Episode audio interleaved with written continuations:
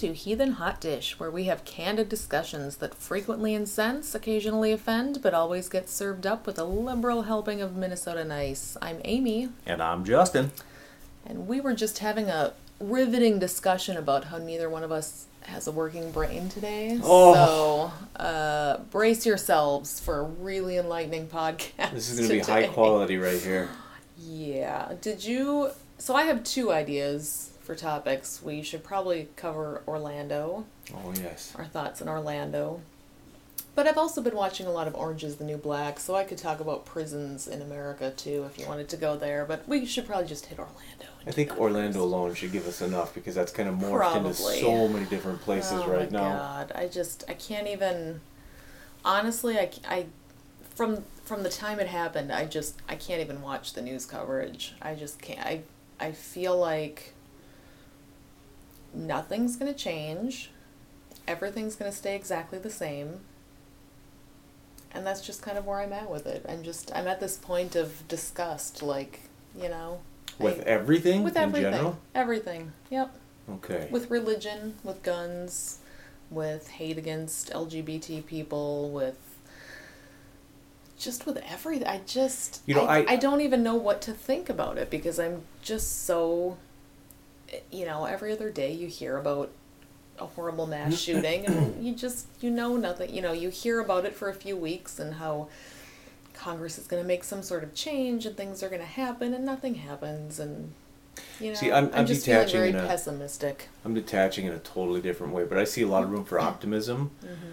But I also am coming to the realization that Congress is not the answer. Government is not the answer. It's just it's it's futile to even think that somehow the government is going to fix this. This is a societal problem, I think, and I I think uh, there have been some positives that come out of this event. I mean, if you look at some of the unanticipated responses from even religious communities, I mean, there's been obviously some very ugly, ugly, ugly uh, reactions, but I think they're pretty much in the minority. But there's been a lot of solidarity um, in support of LGBTQ community members, and that I think is a little encouraging. Like right now is Pride events right now in the Twin Cities, which is fairly close to our homes, and it sounds like there's just a massive But do you feel like any of those people that are showing support are people who wouldn't otherwise support the LGBT I kinda do. community? I mean, do you think that this has made people who weren't supportive before become supportive? I, I- mean, I, I- feel like it's just the same preaching to the choir, the same people. You know, I was supportive before, and I will continue to be. I'm very pessimistic that anybody's mind has been Yeah, I changed about. I think their there was a lot of it. lot of sympathy from people who kind of been on the fence, been forced to kind of with the gay marriage thing, just kind of coming to grips with that being against. I see people in my circles, I guess is what I Mhm. should say. It's all anecdotal, but there's been a lot of indications on in the media too that there's people who are just almost like a it, it maybe it's a little bit of succumbing to public pressure, just uh, public sentiment. There's even been some some I don't know if you saw the Anderson Cooper interview with I want to say she was the attorney general in Florida who was very very very homophobic in her approach or anti-gay I should say anti-gay marriage anti-equal rights in her approach to the the governance and the in the opinion of the state in relation to gay marriage Mm-hmm. but she came out very much saying you know that we're unified with the gay community you know we're representing we're upstanding for the rights and you know we're here as a sympathetic shoulder and anderson cooper was like but you were just against gay rights and you were against gay marriage and you were very hostile in your approach and no no no the people you know and, and she just kept reiterating i mean he was really putting it you know her past behavior in light of her now compassionate stance and just kind of saying well where were you then on this? And It feels to me though like that's a lot of the same old, you know, we hate the sin but we love the sinner, you know, people acting like I'm, there, there's no doubt there's Like, you know, a bunch of that going on sure they have sympathy because it was a horrible thing that happened, but Well, I just it- wonder at the end of the day if that's going to do anything to change anybody's mind about the hateful things they say about gay people to begin with. I I'm just God, I'm a downer. I just can't even I can't even process this whole thing. I, I I'm so I don't know. I want to feel like something can be done, and I want to feel like there's some sort of path forward, and I just Well, there- don't. I, I don't feel like. I don't know. I don't there is like progress gonna- being made, and you can't let a few. I mean, they're tragic. It's horrific. I don't want to Mm-hmm. downplay the, you know, the, the magnitude of this horrific massacre because that's what Mhm. it was. I mean, Yeah. it's inhuman to even consider what what happened. is just appalling. I mean, a hundred people Mhm. and the un well you just it's exponential just about the amount of lives that were impacted just from the hundred people that were you know directly involved and then you go to aunts and uncles and cousins and friends and And then well, you go to know, just the terrorism aspect of it. Well, exactly, that are yeah, on scared so now, many you know, levels. it's, it's truly terrorism. It's whether I- you want to call it Islamic terrorism or not, it's it's still terrorism. It's you know an attempt to terrify a group of people. It's yeah I, I got Right. into some heated exchanges on social media in the you week yeah shocking. But the thing, it, it is, it's astonishing to me the kind of people that are defending and and and everybody does it. I mean, you pick your Mhm. angle, you pick which what you're most upset about. People pick their their soapbox issues hmm around something like this, which is a little disheartening because it's just it's tragic. I don't know. I, I guess I don't think it it it, it is possible that it's a one-off event.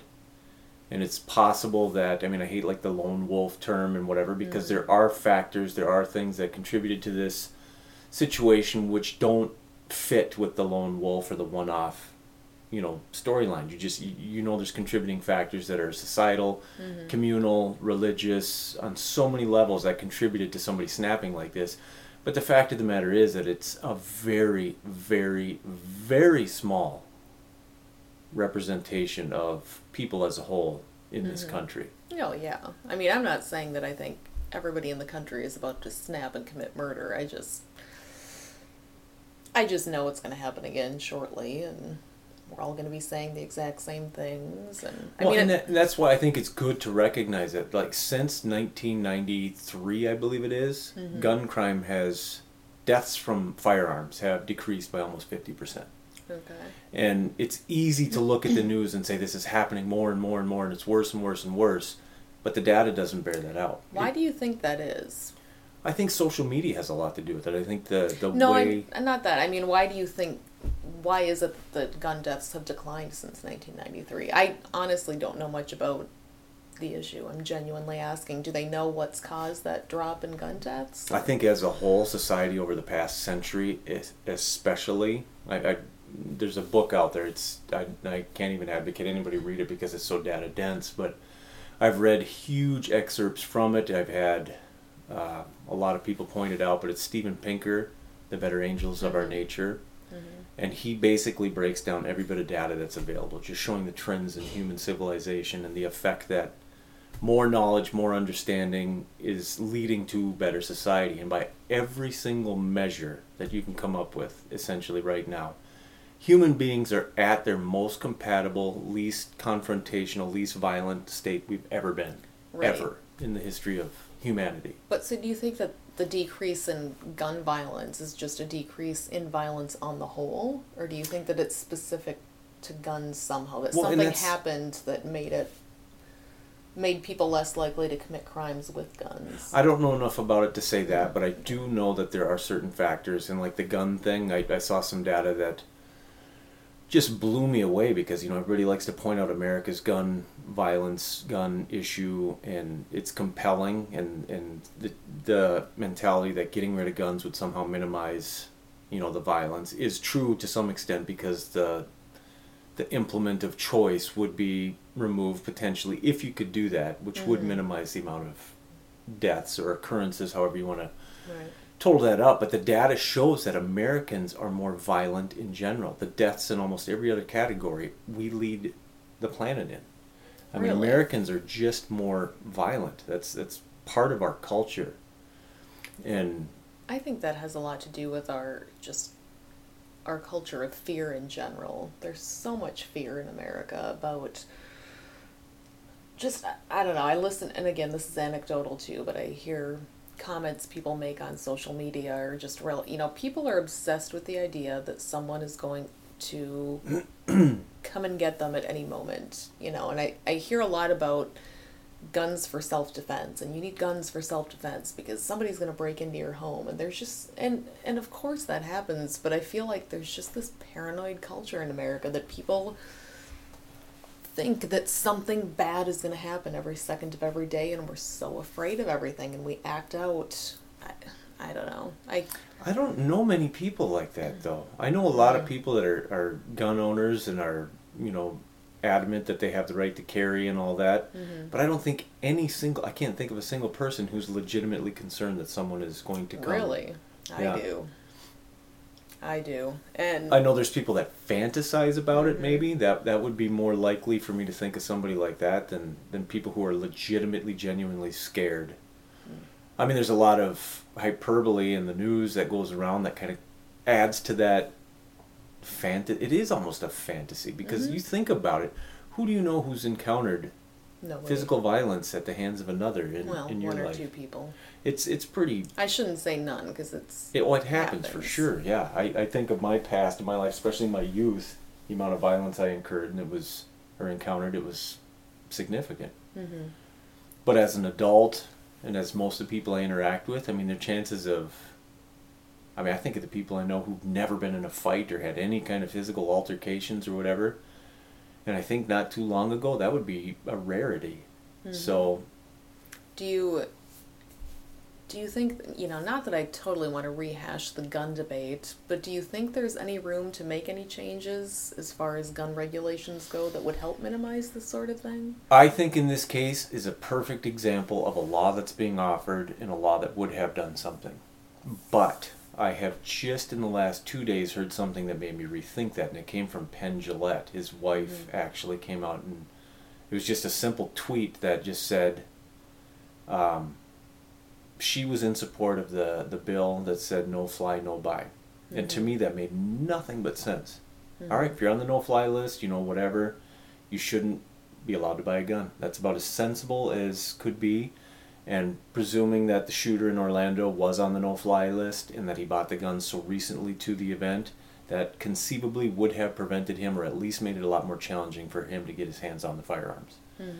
But reading the tweet, she said that Penn had straightened her out in her thinking that the no fly list is It's hugely unconstitutional. I agree with that. Yeah, it- it- you, the no-fly list itself has so many problems that you can't just right say on a, on a racial right that if you're gonna let yep. if if anybody's gonna have a right to have a gun, you can't just single out this one block of people Right, well, that, that are could- already on an you arbitrary could arbitrarily list. yeah put anyone on that list then right. Yeah. I I agree that that's just bullshit because right so so the one aspect that I saw Mm-hmm. that okay we can do something here that would have demonstrably potentially had an effect is now unconstitutional so again I'm So what do you think about, you know, limiting our regulations on assault rifles? well as I said the ban was in place Mm-hmm. to limit the magazine capacity Mm-hmm. that expired I think right at the end of W's in his last term, I believe, and it was allowed to expire and they've been available now. There was a bunch out there anyways, the magazines that were illegal but they were in circulation whatever. So it essentially didn't matter other than you couldn't go buy it brand new. But anybody that knows anything about firearms knows that with speed loaders for revolvers, I mean the old even western style guns, you can load those in seconds. And if you see a trained shooter, which the Orlando shooter was, he was professionally trained.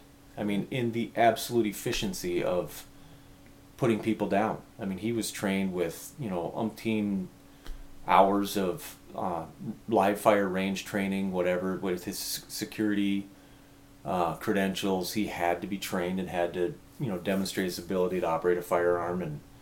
So uh, the way I look at it is having a knee-jerk reaction to these type of events and to implement legislation that essentially does nothing to change or prevent and that's why the no fly no buy thing made so much sense to me until I started looking at the constitutionality. So I think having more gun laws is essentially going to do nothing, but I'm fully in support of uh, closing the gun show loopholes. You know, just Mm-hmm. common sense things that have Right. unquestioned support nationally from Mm-hmm. voters on both sides of the aisle.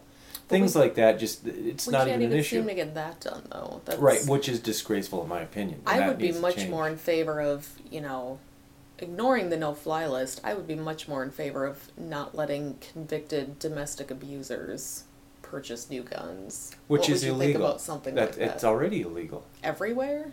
I Like believe that's. federally, or I think that's if you have a felony, you cannot own a firearm legally. What if it's not a felony?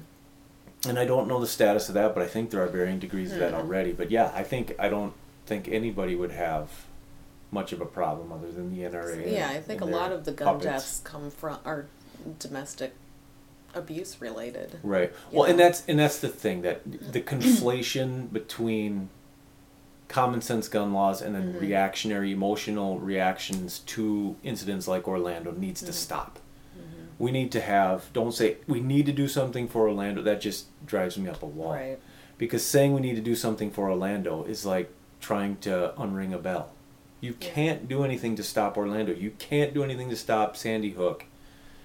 We can do things to prevent the next potential shooting, but that most likely is going to be affected by people like you and me Mm-hmm. seeing something, saying something, becoming involved, empowering law enforcement. And that's that's the slippery slope. And the tricky bit is within constitutionality. I mean, you you can't just put someone on a list, and Right. you can't just. There, there are inherent risks, and that's the part I struggle with the most. Is how do you preserve liberty and freedom, and at the same time stop these fringed incredibly small but incredibly tragic events from happening. Well, I just go back to what do other countries do? You know, we have this massive problem, and I know you said that Americans seem to be more violent in general, but I'm not sure that I. I don't buy that, you know, we're a different species. We're just more violent. I think there are things in our culture that probably contribute to more violence happening in America. I don't think that we're more violent people. Well, the data the data says just that. well, does this the data says that more violence happens. It doesn't say that we're more that we're wired differently to be more violent.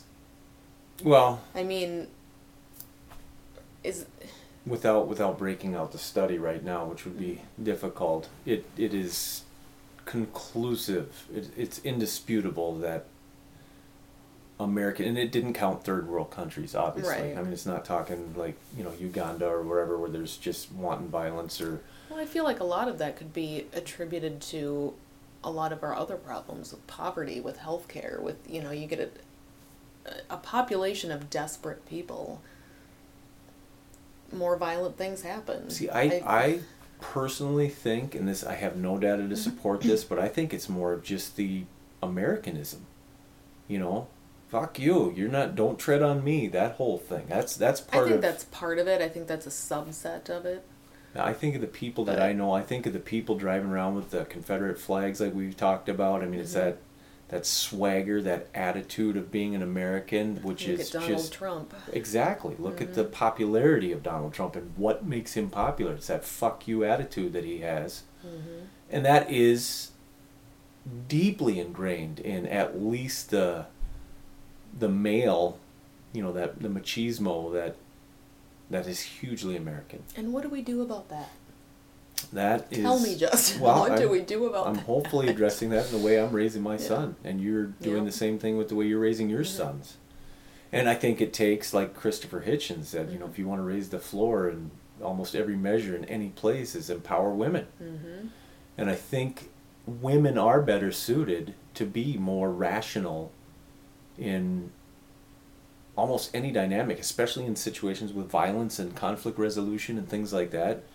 It has been a patriarchal system that has ruled us, and it's been that way in many places on earth. But you take that with a culture that has won its independence through fighting and blood and you know revolt and revolutions and everything about this country is screw you don't tell me what to do or i'll kick your ass that's that's Until it comes to abortion.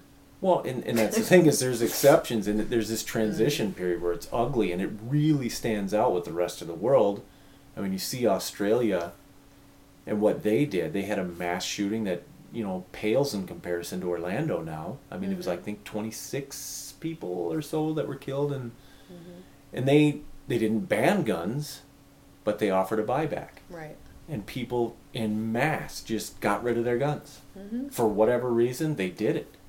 You do that in America, and you'll have results, but it won't be anything near what that was in in Australia. I think we are different in that way alone, and there's you know other other factors, obviously you know poverty and whatnot. You throw those in there, and that complicates it even further. But I think I've just been watching too much depressing TV lately. I was just before you got here, I was watching Trapped, which I don't know if you've heard about that, but it's no, a. documentary about trap laws that I've been waiting since Oh. last year to see, and it finally was on PBS. I think last Monday.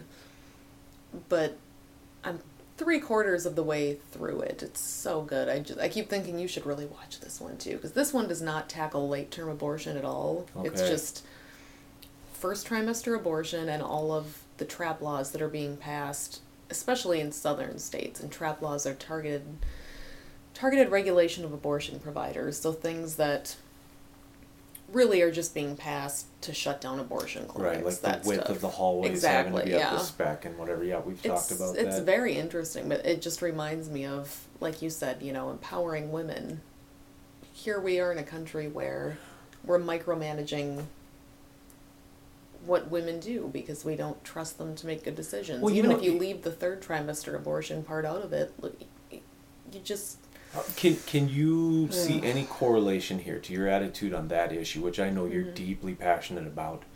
Now think of someone, and this is going to seem like a false equivalency, and in many ways it is. But what do you think of someone who is that passionate about Second Amendment rights, and how passionate they are about owning an AR-15 with dual thirty-round magazines and the whole nine? I guess I would say you're not born with an AR-15 in your hand, but you are born with a uterus. Well, right, but It's they part of your body. they It's- can it's turn around and say things thing. like you're not born with a physician to terminate that pregnancy pregnancy either. No, but you're born with the capability of inducing an abortion yourself.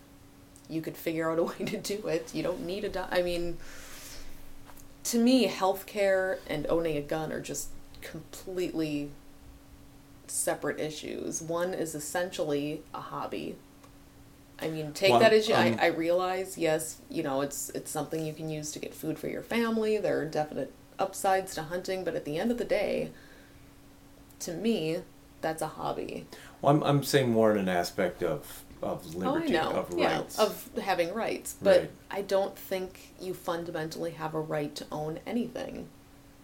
Even if it represents no threat to anyone else in and of itself in any more way than, But guns do represent a threat to somebody else. not any more than cars potentially. I mean, in the hands, And look at depending all on, look at all depending the on. regulations you have to go through to get a car. well, right, and there are regulations on Mhm. guns also. I mean, you can't just say that there are no regulations on guns. I'm not I'm not saying people shouldn't own guns. I do think the Second Amendment kind of is guns. interpreted badly.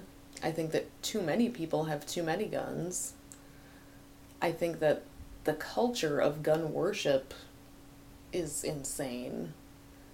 But I I, do but a- I but I do think it's a completely different thing. I feel like It is. That was a one I- one um, is your bodily autonomy, your liberty to your own body. The other is the liberty to have something that kills things. I I mean, I get what you're saying that it's a rights thing and a lot of people would equate, but I'm passionate about this because it's my right as a citizen. But, But, but, it's it's just not the same. I No, it, it's not a good analogy. I think there's points to be made there, but you would have to have to approach it from a rights issue and not get into the semantics of right. you know a fetus is not comparable to an inanimate Mhm. piece of metal, which Right. obviously it's not. And that's the thing though is everybody has their Pet issue. their pet issue, but to me, if you just you have to have some kind of a, a, a standard for what is constitution constitutionally supported liberty and what is not. And once you start to gray that line, then you have to be able to apply that same reasoning to everything. I think. and why do you think it's so important that we have a Second Amendment? I don't think that's even a relevant question right now. The fact of the matter is that it is the Second Amendment, and it is legally binding and it is constitutionally justified and supported. And until it is otherwise, it is the law of the land. Right, but the And that- Constitution can be amended. It can I be, mean, but it's not, and it isn't. This is the law of the land right now, and you can't act as if it's not. And that's kind of where I know it seems like I'm being a, a you know, stickler to the founding fathers, what they had in mind. And that's the thing is, depending on who's in the Supreme Court, this could change in the very near mm-hmm. future. I mean, if we have a radical, and that I'll reevaluate at that point. But as of right now, you can't just act as if it is not the law, and it is the law that people have the right to have these firearms, even the AR 15, even with 100 round magazines. And the fact of the matter is also that the large, I mean, overwhelmingly majority of gun owners would never in a billion years harm another human being with them. Oh, I, I totally realize that. And I, I realize that the majority of gun owners are not interested in harming another human being with it. But when you're talking about the Second Amendment and about rights, the Second Amendment says you have the right to bear arms.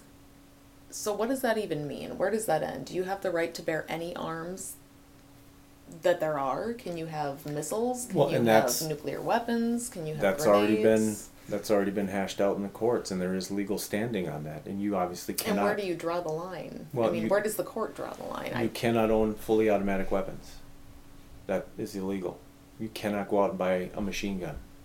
You cannot go out and own a hand grenade. You cannot own a rocket launcher. You cannot own a fully functional tank. These things are already illegal. so why, why do you think?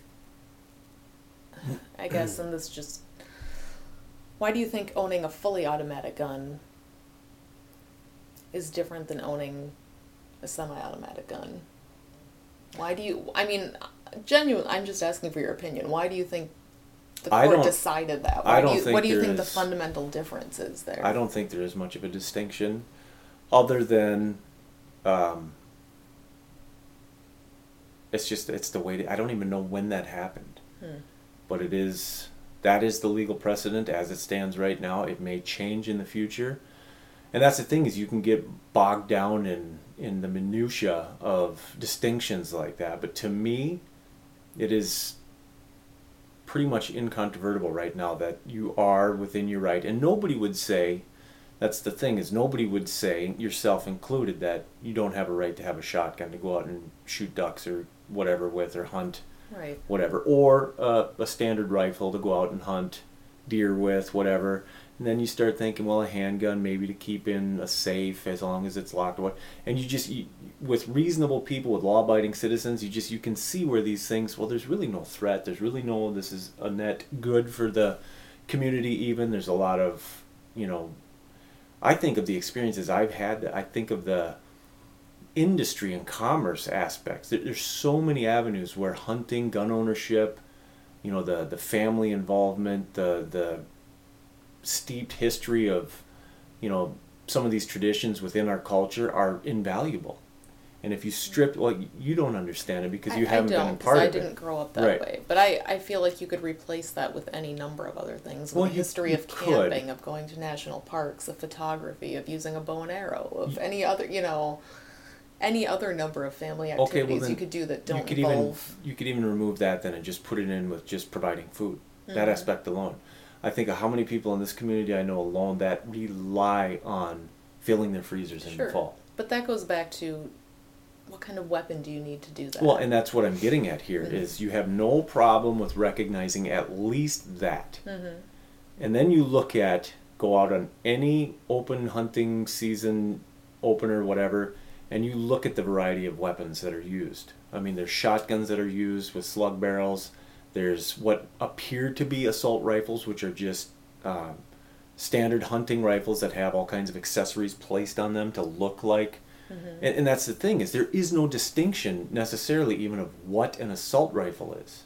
Right. I mean that term is to gun owners is essentially meaningless hmm because I had hunting rifles that have 10 round magazines that hold ammunition that is 10 times more powerful than what was used by the Orlando shooter. Any deer hunter around here is going to use some form of a 30 caliber which is I mean it, it, it it's night and day difference power wise of the damage that it would do in comparison to the 223 round that the AR-15 uses, which is a very high velocity but low caliber weapon. So I mean, there's there's distinctions that you have to look at, and if you don't know anything about guns and you hear people talking about this, well, what's a hunting rifle versus an assault rifle? Well, there's hardly any difference, Right. and that's that's the problem is you can't even define what a hunting rifle is versus an assault rifle, except for the way it looks. Mm-hmm. And I uh, I can't remember who I was just watching. I want to say it was Bill Maher. But I can't. Re- oh, actually, no. It was a podcast I was listening to. Somebody that was very much anti-gun, Mm-hmm. and he kind of got trapped by someone who said, "I want you to look at these weapons. Tell me which ones should be banned and which ones shouldn't." And there were just different assemblies of weapons that were deer hunting rifles with different accessories on them versus AR-15, AK-47 type weapons that were dressed down to look more acceptable with smaller magazines and whatever. And he didn't have a clue. He thought the ones that were bad were the hunting rifles, and he thought the ones that were more acceptable were the ones that were actually AR-15 type, AK-47 type weapons. That so to me, once you know more about the issue, you know more about guns, you know more about this. A lot of the discussion that we're having is meaningless. I guess I wish we could more quickly get to a place where we have smart guns, fingerprint Which- technology, which is non-lethal. Just a legitimate solution that Yeah. could potentially do anything, except for the fact that we have, at best estimates, there's around a gun per person. Mm-hmm. And I mean, we're approaching 350 million citizens in this country, and you've got that many guns already in circulation. So even if they came out with an infallible smart gun tomorrow, mm-hmm. you still have 300 million ish yep. firearms out there that don't have that technology. So maybe a government trade in, buyback, retrofitting. I don't know what you could do, but And I think there there's no feasible way to completely solve any of these problems. No, but I do think it's worth trying to reduce harm at the same time. Can't I we find a way to absolutely agree. reduce harm, even if we're not talking about banning weapons or solving the problem completely? Can we make it so that five less toddlers a year shoot themselves with their mom's handgun? I just absolutely. I mean, Yep. there's got to be something we can do to that end. I, I don't know, but like I said, I just well, and I guess you, I've been around long enough to know not much is going to change. What do you think about the wife in the Orlando shooter situation? Because this to me is a, a good place to start. If someone Mhm. is witness to the escalation and does nothing, Mhm. I mean, I, I get to there, there's a, a sympathetic side of me that looks at her and thinks part of her culture, part of whatever, you know, is to be subservient or whatever, or you know, Stockholm syndrome. You think of these Mhm. different factors, but if you're in a in a position to do something and you don't, I think there needs to start potentially being some ramifications for inaction.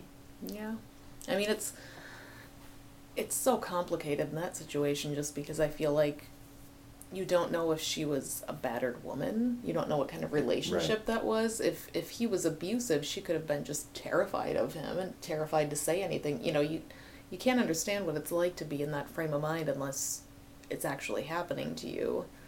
So I can see how and again, I have not been watching the news. I have not been keeping up on every facet of this. I just can't Well, he was My contacting mental her health will during the shooting, me. even. Yeah, I And she went with him to buy at least ammunition. I heard maybe the Mhm. weapons too. I mean, she may have scouted the locations with him. She was very involved, and like you say, I Mhm. mean, there are factors that could, and they, yeah. it looks it's like they're not to going say, to but charge it's her. something they should take a look at. Definitely, you know, if you. That's why we have accessories to crimes, Right. right? Accessories Exactly. to murder. It's the same thing. Maybe there needs to be a new classification Although- of crime there. I'm becoming increasingly convinced that prison as punishment is a pointless idea. Again, from watching a whole season of Orange is the New Black. I. I'm starting to feel like we should do a lot more criminal corrections through community service or, you know, something along. We don't need to be jailing every fucking person in this country that Oh, does for sure. anything wrong. I just. Ugh. That's a whole nother topic, though. I. It is, but it, Our it our country is just fucked in so many ways, and I don't even know what to. well, and it's it's not. That's it the is and it thing. isn't. I, was know. just- I yeah, was just know gonna say, things are better than they used to be. I get it, but god damn it, look at Donald Trump. What the hell? uh, Look at all the people that's. I I just. I genuinely want to talk to somebody who is a Donald Trump supporter because I don't know any. I've talked to several. At least I don't know couple any that would talk to me. I just I want to know what's actually going through their how how they can support such a fucking Well, and this is- con man of a human being. This is to me how you get both Donald Trump and a society that quote unquote tolerates these events like Orlando. Mm-hmm. Is you tend to script your own narrative in your head. Mm-hmm. The way you see things, reality influences your your opinion and, and whatever, but you see what you want to see ultimately. Sure. And I've talked to a couple Donald Trump supporters over the, and they're, they're not, you know, like this is the best guy for the job. It's always this sheepish. I've had probably a half a dozen people now that I've run into where, because I just started disparaging him publicly. I don't even care. I mean, I'm at, in work environments, whatever, but I'll just take shots at him, just to let people know that Yeah. you know. He's that dangerous that you need Well, and that's kind of where I'm at. Like, okay, Mhm. well, I, I can't give a specific of what I've said, but I've just shot some really aggressive statements about him out. But I hear people say, well, you know, that's that's kind of what I like about him, you know, though, is that he's not afraid of saying what's on his mind. And and you hear and you're literally watching this person create a reality in their head where, yeah, it's it's a good thing to say what's on your mind. Mhm. Instead of thinking, you know, was it substantive? Is it true? Is it something Right. that's you the know the thing that's on your mind something? speaking your mind is good god we, it takes two seconds to think of some asshole that just Mm-hmm. bloviates about nothing but in political environments somehow it's refreshing and If I said everything that came into my mind, I would be universally hated. oh my god You don't do that. I we, do it we live in as it is. society. It's a society where you have to filter some of what you say. You can't. I. Oh my god. yeah i do it enough I as it is and my i'm brain around. i'm a bit of a pariah just because of Yeah. my the little bit i do let out Oh, believe me. I I'm the same way. I say plenty of things I shouldn't say, but that's only a portion of what's actually in my Right. brain. Oh. Well, and that's the other thing is identity politics. How quickly we associate. Well, you're a gun lover, then you're a Trump supporter, or if you're an Mm-hmm. abortion, whatever, you're a whatever, and you just you make these connections. I think that contributes to more shit in this country than just about anything. Is that problem of identity politics, and just having those just knee jerk associations and those gag reflexes that kick in just the second you think of someone. And instead of listening to each other and having conversations and realizing that we might legitimately disagree for legitimate reasons, and there may be a little gray area where you both have points that are valid, that's the part that's getting most disgusting to me because I I can talk to one of these people that are Trump supporter and I hear what they say, and they have a legitimate gripe, you know, they, but their solution is for shit. Mhm. What what they're thinking is going to bring about any kind of positive change to affect what they're bitter or disappointed about or disgusted mm-hmm. by is the last goddamn thing that's going to happen if they elect Trump. But I feel like, and you know, Bill Maher says this all the time that there's this false equivalency that both sides are just entrenched and not willing to talk to the other side. I don't think that's true. I think that in general, and again, this is not across the board, but in general, I find that liberal people seem more open to talking to conservative people or to people who have different ideas than them than conservative people Yeah. do. It seems like conservative people just want to shut down, not talk to you about it, not have a discussion. And maybe that's just because I know so many liberal people and I am willing to I talk to to conservative extent, people. uh, to an extent, I think you're seeing a little bit of what you want to see, but I think it is too. It's how you initiate because I've I've I'm from switching from one side to the other on this. I'm seeing it from a totally different direction, and that doesn't mean it's an accurate representation of the whole. Mm-hmm. But I do see way more hackles come up with the conservatives. I mean, like this defensive. I mean, literally, I, I watched the guy puff up the other day when I said one of those Trump things. Mm-hmm. I mean, I, he was not even facing me. He, he just overheard me, but I saw it so deliberately. His reaction, he, his shoulders kind of, and he just turned around and looked at me all. Well, that's why some people, you know, and he just he got defensive, and I was like, shit, this guy is, and that that that it just how you said that it made me think of that. and there but there's also I've seen some I've unfriended a couple people on social Mhm. media recently just because there's that same intolerance, that same defensiveness when you have an out group opinion or something that Sure. doesn't comport 100%. Mhm. And that to me is toxic. If you can't even be willing to hear an opinion or, or a line of thought that you disagree with Right. without getting, you know, irritated or Well, super defensive, I mean, you're, you're wrong. There's certainly a lot of that on the left too. I won't deny Right. that. There's It- plenty of people who, the minute you say the wrong thing in the wrong way, Yeah, you just you're just up. discarded Yeah. and you're dogpiled on, and it's a problem. But at the same time, it's you know, at least from my experience, you know, I don't know. The conservatives I know, they're just they get to a point where they will not talk to you. They just they can't. They won't do it. They won't even have the conversation. They're they're like, nope, this is my stance, and I don't care what you have to say, and I'm not discussing it with you, and you're just wrong, and I've had that experience with both sides Mhm. on this Orlando issue alone. yeah, And I don't know, it's probably different for me. I'm, I'm probably biased and a little tainted to be objective on this because I know how to talk to conservatives still. I Mhm. feel dirty when I do it, but I, I, I can completely blend right the hell back in. yeah, I know how to say things just so they think I'm on their side. mm-hmm. And I've heard, I've elicited enough responses from some of the people. Well, kind of. I feel like on occasion, every once in a while, I want to just react how I feel my Mhm. reaction coming. And I just go, "Holy shit!" You almost said that out loud Mm-hmm. because I would. I would get. I mean, you would just hear deafening silence, and right. yeah, it it, it could get ugly that way. But but the Orlando thing in particular, I don't want to out anybody, but there was some people who are. I don't know the the Islamic. I we, we have to at least talk about that briefly because we talk about the guns. We got to talk about I think the the religious influence. Well, it seems like the religious influence, you know, I'm not gonna pretend like because and I don't have the data for this, but it certainly seems like It's a factor.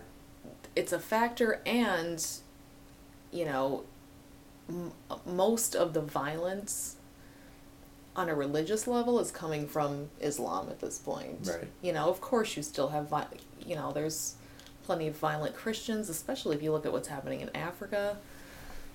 But it seems to me anyway like when we hear about violent things happening and people being murdered, the religion of choice is Islam. hmm And that's, believe me, Christianity still has a long way to go.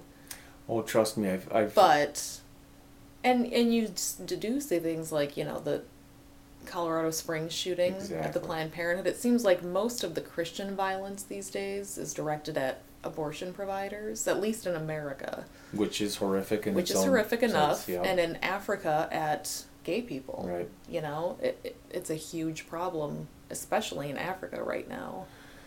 But, like you said, there is a unique problem with Islam as well that we can't just ignore and pretend Well, in in my isn't there. my wife and I talked about this, and to me, I I can relate to this enough from my own upbringing that I can't just just to as a little thought experiment. I mean, I thought to myself right after this happened. I mean, it was so immediate that they were saying, you know, he was Islamic, Mhm. and that he was pledging allegiance to Abu Bakr al-Baghdadi, and was totally on board with ISIS and every group out there that he could attach himself to. He did, which a lot of people took issue with because there was groups that are you know Sufi and Shia and whatever that were Mhm. completely not even in unison and actually hate each other. But he was pledging allegiance to both of them, so that showed his insincerity or whatever, illegitimacy as a Muslim, whatever. But bullshit. He comes from a family which is deeply Islamic. To Mhm. what degree is almost irrelevant. The fact of the matter is that part of that culture is homophobia, Mhm. And it's uh, divinely warranted homophobia. Yeah. Not just that we don't like gays or we think well, gays just like are with icky. Christianity. Well, it, it is, but it's to a but whole it's different taken to level. a different level. Exactly.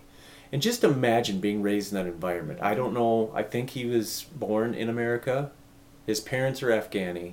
They came from Afghanistan. Whether he was born there and came here is irrelevant. Mhm. But living in a home where, you know, Islam is the predominant cultural whatever. Mhm. Um, having to understand that homosexuality is wrong. And that's how I was raised as well. Homosexuality is wrong. It's a sin, just like any other sin. It's something that God finds, you know, abominable. And to quote the Bible for me, and I know the Quran and the Hadith have countless, you know, other sayings on it, and most of them end in violence and saying, you know, just like in the Bible, saying that they should be stoned to death. But thankfully, the Bible has gone through the Reformation, and it's a very, very, very, very, very small portion of practicing, proclaiming Christians hold to that type right, of that are still taking that shit. they're still there. There are still. I mean, we saw Mhm. all the YouTube clips of the handful of preachers that are standing in the pulpit, the. Westboro Baptists, whatnot. Mhm. It's there, but you don't see it coming to fulfillment like you do in the Islamic faith and in the countries where it. There's ten countries where death is the punishment, the Mhm. requisite punishment for homosexuality. Add to that now the potential that the shooter. I don't even like to say his name, so I just call him the shooter. Yeah. Was himself potentially gay. hmm Or at least struggling with some Exactly. feelings he didn't want to deal with. think about the dissonance. Think about the cancerous hmm shit that was running around in his head. Now think, and I don't. This is pure speculation, but it's just a hypothetical that I was talking with my wife about. And I said, imagine this. Imagine he's raised in that environment where gays are as wrong as wrong gets. It's just black and white. It's simple wrong according to Mhm. God. It's an abomination to God. It's determined. It's worthy of death. The only uh, salvation from it is death. I mean, it's gross. Right. But now imagine if he was not very Islamic, you Mhm. know, he kind of was backsliding, whatever, sounded like he was drinking and partying a lot and whatever. Imagine he went to the Pulse nightclub. Imagine he got drunk. Imagine he had an encounter with someone Mhm. and had uh, a gay sexual relation, even. Now imagine the self loathing, listening to his father at the dinner table for Mhm. days, months, weeks, years, one event, a couple events, whatever. That cancer just eating at him over and over, festering. He was a ticking time bomb in that environment. If he was a little mentally unstable on top of that, Right. good God.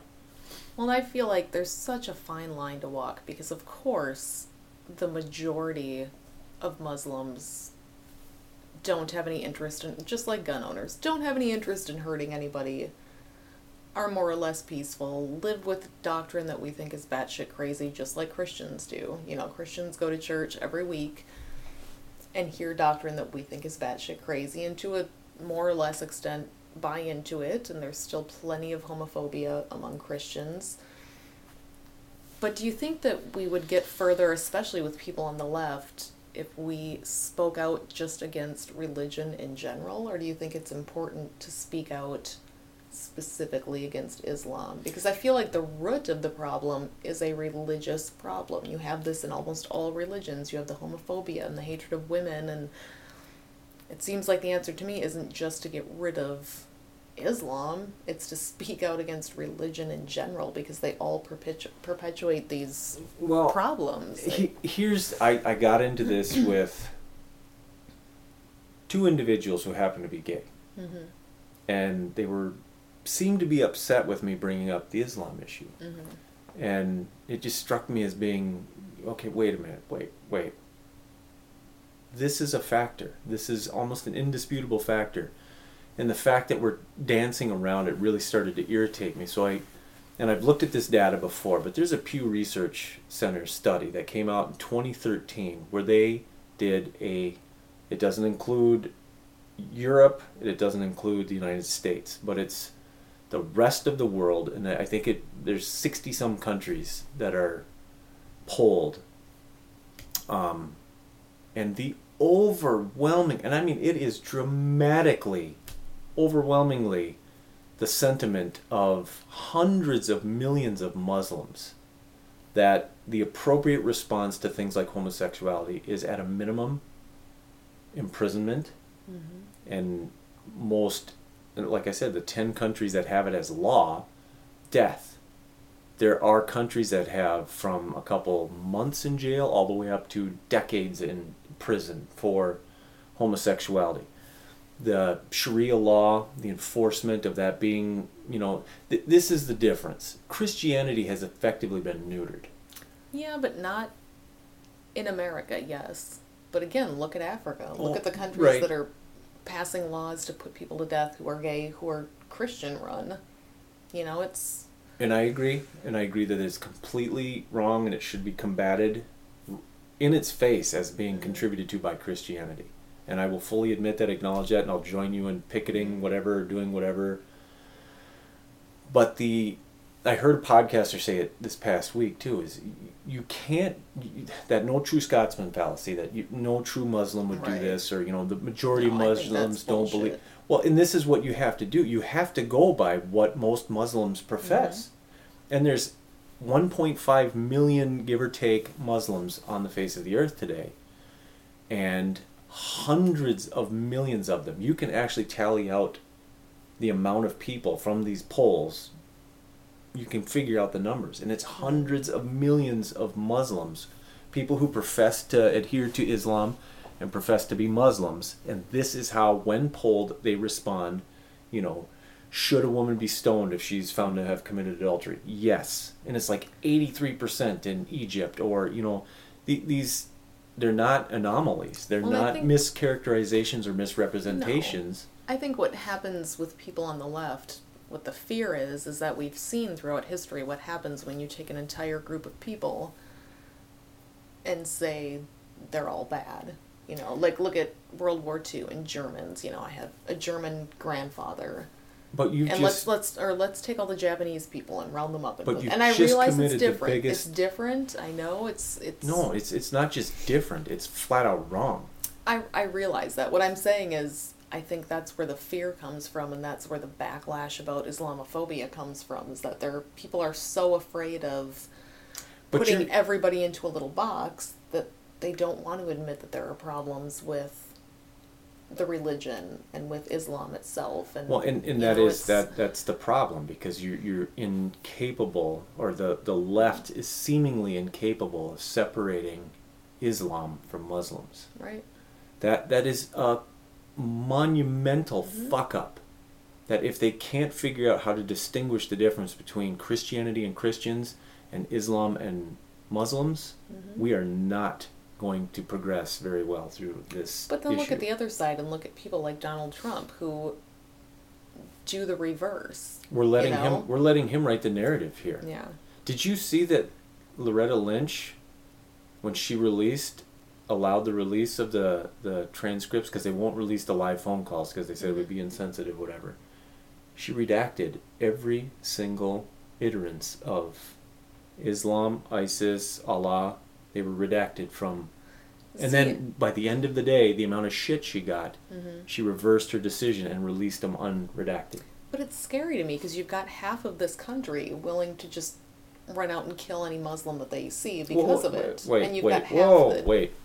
We're, okay, not willing to run out and kill. Okay, because that's hyperbole. that is that's hyperbole. Yes, at that's all. that's hyperbole. But you've got half the country willing to be completely prejudiced against anybody who happens to be Muslim.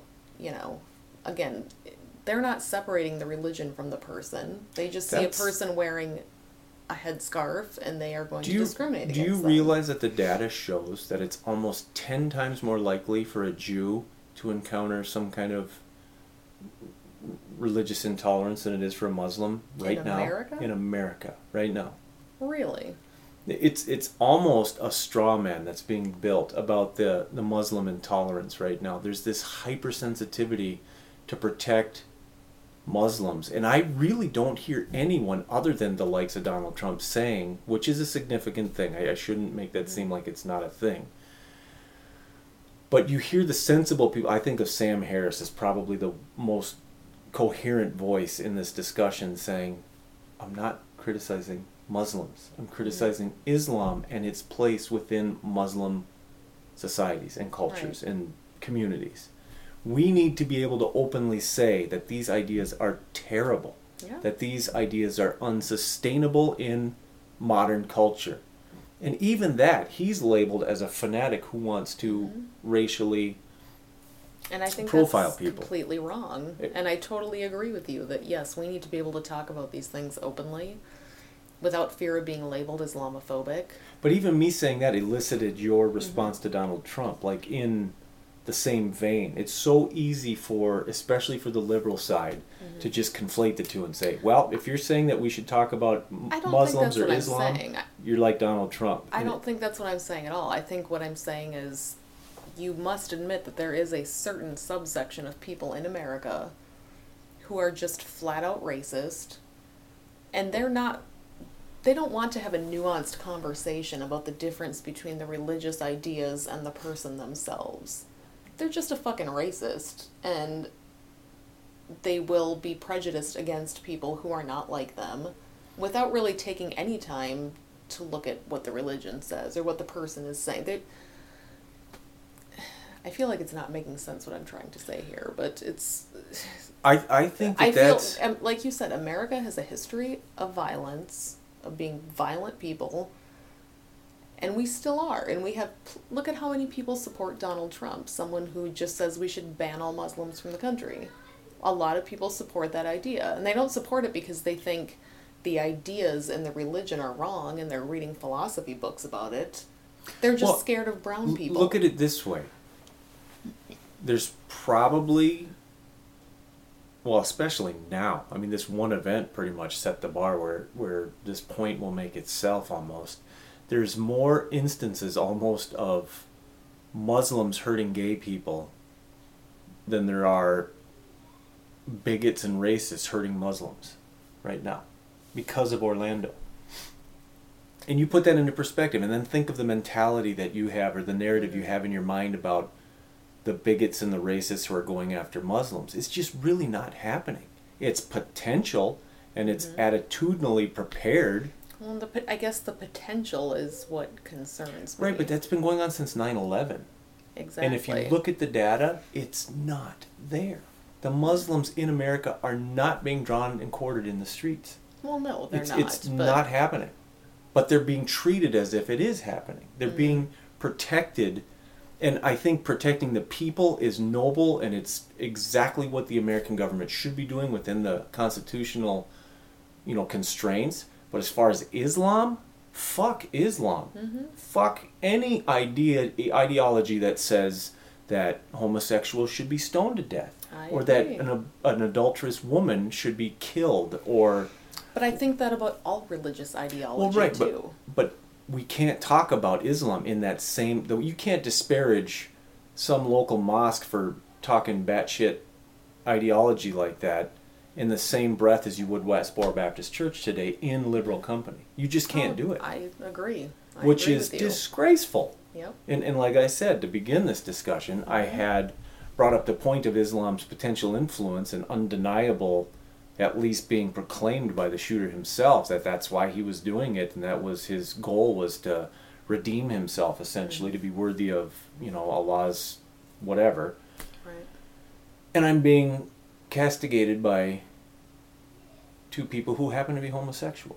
And for the irony of that to me is just astounding. I, just, I don't know how we can get to a place we're, we're, we're literally letting Donald Trump you know frame this debate and this discussion. He's got the one ugly way of doing it mm-hmm. or you have to be completely in defense of protecting Muslims. And I Well, think there's To be Tons fair, social media isn't known for nuanced conversations either. I know you and I try to have them, but I feel like a lot of stuff gets missed when you're not having a face-to-face conversation That's when you're true. not discussing something like that people are getting defensive and i mean that's that's a good point. and I think most people are coming from the right place, you know. They I think you know, the people that you were having discussions with are probably just like I said, concerned about lumping an entire group of people together because they've been the victim of that of But it, and, and I would understand that more if, when I raised the points, Mhm. I even posted the Pew. You know, I Mhm. said, "Well, this is hundreds of millions of Mhm. Muslims have this opinion of Right. you right here. Here's the data. Here is hard."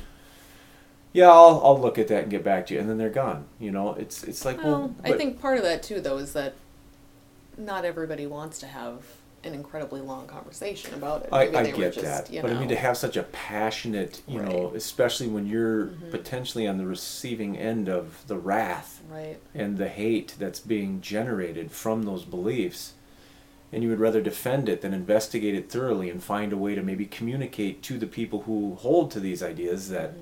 Those ideas are reprehensible. Those ideas are disgusting and they present a risk to me and you and people like us. Well, I had, I think it was Eli Bosnick on Facebook or Twitter or something a week or two ago. I saw posted something to the effect of that he's come to the conclusion that the most important thing you can do is identify openly as an atheist because so many of the problems that we are having come from religious intolerance and a lot of that religious intolerance comes from the fact that religious people assume that they they have the power they're in the majority and nobody's Yeah, going to that- speak up against them. And that if the more of us that identify as atheists the more people who feel comfortable identifying as atheists and the bigger our Well, movement gets That would have an effect you know, to kind of relegate the, the fundamentalists to the sidelines a little more. Yeah, I, I think there's so many people that just aren't willing to talk because you know in polite society you don't talk about religion or politics. I think we need to talk about religion Absolutely. and politics, Yes, and we need yes, to make yes. clear where we stand. And the more we can do that, the more other people are going to start to feel comfortable doing it, and the more these religious zealots are going to realize they're not in the majority, which you know. will inevitably have the, the cornered rabid dog which we're outcome. seeing Yeah, you're going to see mean, these the few pop ups, the Yeah. We As- already see that in America. We see, I, I think that's part of abortion restrictions, honestly, to bring it back around to Well, abortion like again. the- They, they know they're losing the culture wars. Here's something they can do they can restrict abortion. Here's, it. it's, it's endlessly frustrating. the death knell, hopefully, of so many God, I hope so.